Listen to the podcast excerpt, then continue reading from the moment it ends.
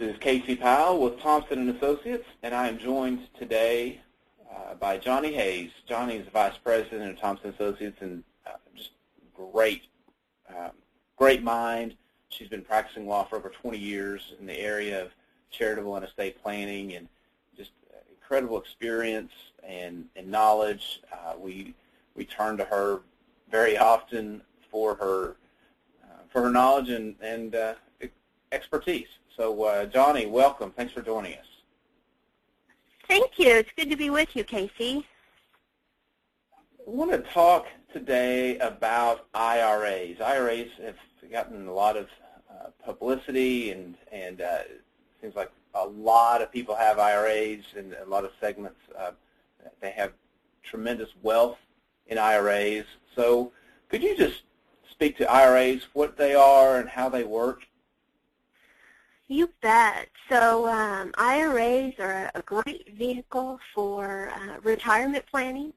Uh, many times we're allowed to put in money into IRAs while we're working, and some of us get a tax deduction, and there's lots of rules that say, you know, how much income you can have in, in order to be able to deduct those contributions. Um, but it's, it's a tax-deferred plan, uh, which means we don't pay tax on the growth until we take it out in our retirement years. The other major way that a lot of people uh, end up with IRA accounts is they work in a 401k or they contribute to a 401k or other company retirement plan for many, many years. And then when they retire, a lot of times they what we call roll over their qualified retirement plan into an IRA. And so then we usually have IRA dollars when we get to our retirement years. And so that's how most of us end up with IRA accounts. They tend to be the first or second largest asset that people have um, outside their home. So a lot of times your home might be your largest asset and then your retirement account might be your second or vice versa. So they're very popular. A lot of people have IRA accounts. Okay, well, great. So how does it how does it work? So you've got IRA accounts. There's there's money in there. You just keep keep adding money to it. Sure. Uh, under the tax laws, um, you know, you're allowed to contribute so much, or or you get this large uh, sum into it from retiring from a 401k, and then the way the government uh, tax laws are really set up is that they don't encourage people to take money out of their plans before they hit the magic age of 59 and a half. And you might say, well, how do they discourage people from doing that? And that's because there's typically a 10% IRS penalty tax applied, um, and there are a few exceptions, but for people that want to take money out of their IRA before they hit 59 and a half. And so that tax is there to discourage people from taking money out. Then they realize that because it is a retirement plan, you know, they're saying after 59 and a half, they'll allow you to take any amount out that you'd like without a penalty tax. Now, know that what you take out is typically going to be considered ordinary income, which means it's going to be taxable income to you as you take it out. But after 59 and a half, um, there are no penalty taxes, and so you're free to take your money out if you should need to. Okay, so so 59 and a half, you, you don't maybe don't need it yet. Maybe you're still working. Um, at what point are you required to take money out of your IRA? Sure. So 59 and a half is the age they let you take it out, but if you haven't started taking it out, because remember all these dollars are what we call tax deferred, meaning the government hasn't yet received its tax uh, on those accounts as they've grown. So when you get to, and it's typically age 70 and a half, um, typically when you turn 70 and a half for most cases, and there are a few exceptions, that you need to start withdrawing money out of your retirement account. So we call that um, required minimum distributions.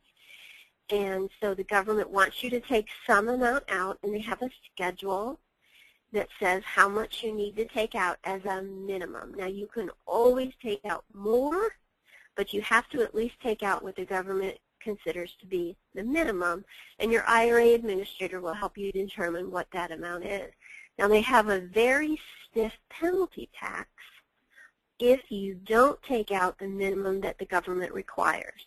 And that is a 50% penalty tax on the amount that you should have taken out, but you didn't. So for example, if you should have taken out $1,000, the penalty tax is 50% of that, or $500.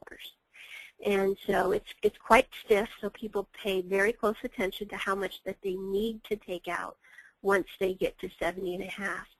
Now the rules are are um, are kind of detailed, um, but before um, uh, before you know you pass away, uh, once you reach 70 and a half, you need to start taking an amount based on you know your age. Every year that amount is going to change, and then when you pass away, and you leave that money to individuals or to nonprofits, um, there's a, another set of rules that say how quickly your beneficiary has to take their share of the monies out.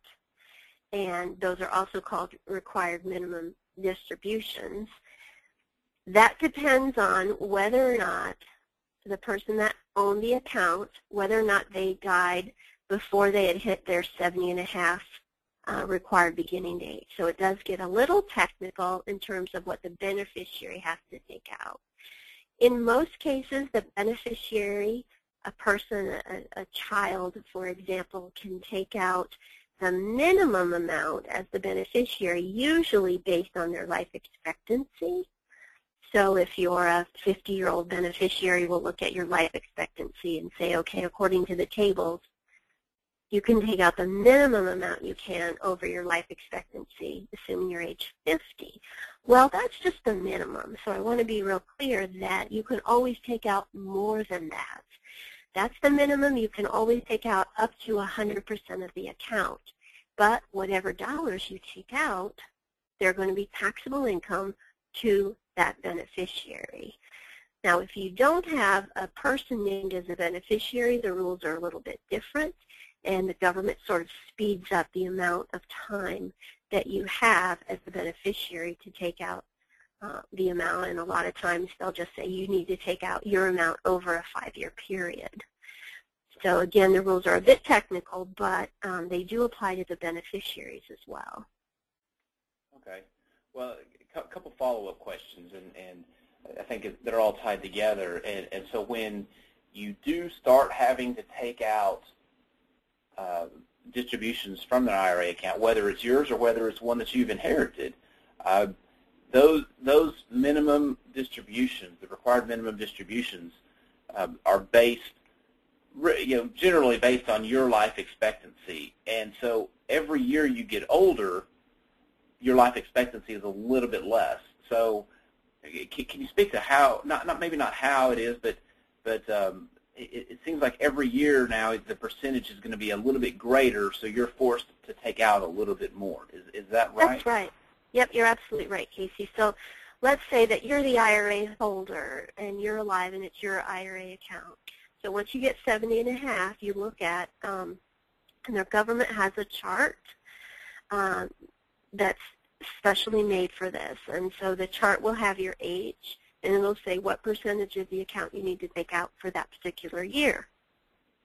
And then the next year, you're a year older, so you go back to the same chart, but now you're a year older, so you've got a different amount, which is a larger percentage, which means you have to take out a little bit more of the account value as of December 31st of the year prior.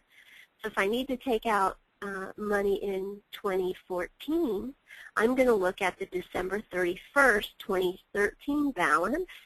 I'm going to multiply it by the factor in the uniform lifetime table. That's what the IRS calls this chart. And that's how I'm going to determine how much I need to take out. So you're right. The amount that you need to take out every year, in theory, is going to go up, assuming, of course, that your account balance either stays the same or indeed grows every year. Mm-hmm. Okay. So, so with that in mind, uh, you know, the second follow-up question, uh, I've heard a lot about stretching. So when someone passes away and leaves an IRA account to maybe a, a child that's, that's much younger than, than them, they have the option of stretching that IRA. It's called a stretch IRA. So can you speak right. to that? What, what, what, what that's uh, talking about. Sure. And sometimes we also will use the phrase inherited IRA or stretch IRA. And so what that means is that you're the beneficiary of that IRA account. And of course, you, know that your choices are you can take the minimum amount out that particular year based on that beneficiary's life expectancy. That's the minimum all the way out to the maximum you can take out 100% of the account. Well, stretching means that your beneficiary is going to be very diligent and is just going to take out the minimum amount every year based on their life expectancy. And they're not going to go in and just say, wow, I want all the money now. Let me take the money and run. Well, the stretching, the benefits of doing the stretch out are that you just pay a little bit of income tax each year because you only have a little bit of the money out of the account every year. And so in theory, if you let that account continue to grow on a tax-deferred basis, in theory you should have a lot of money left over for the rest of your life. That's what happens in theory, but in the reality, I believe there are studies that show that most of these accounts are liquidated within a few months of somebody's death. Because in um, society today, some people want all the money now, even though they know they're going to have to pay tax on it. So the stretching is a, is a great idea in theory, but what we see is that it often doesn't happen because people don't have that discipline um, and they often want to take out the entire account and go buy a new car or buy a bigger house or pay off some loans or things like that. But that's what the stretching means.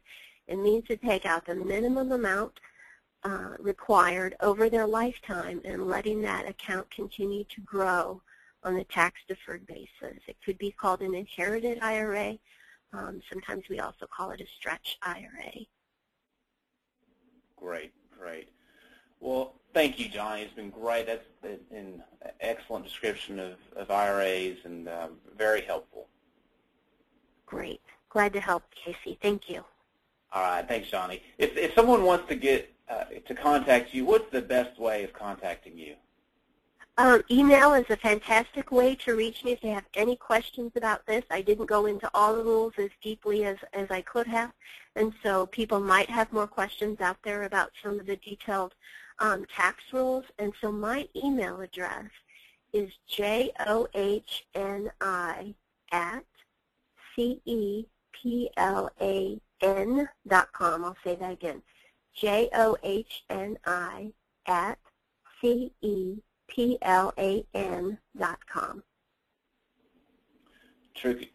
Spoken like a person who gets their names misspelled often. yes, I am.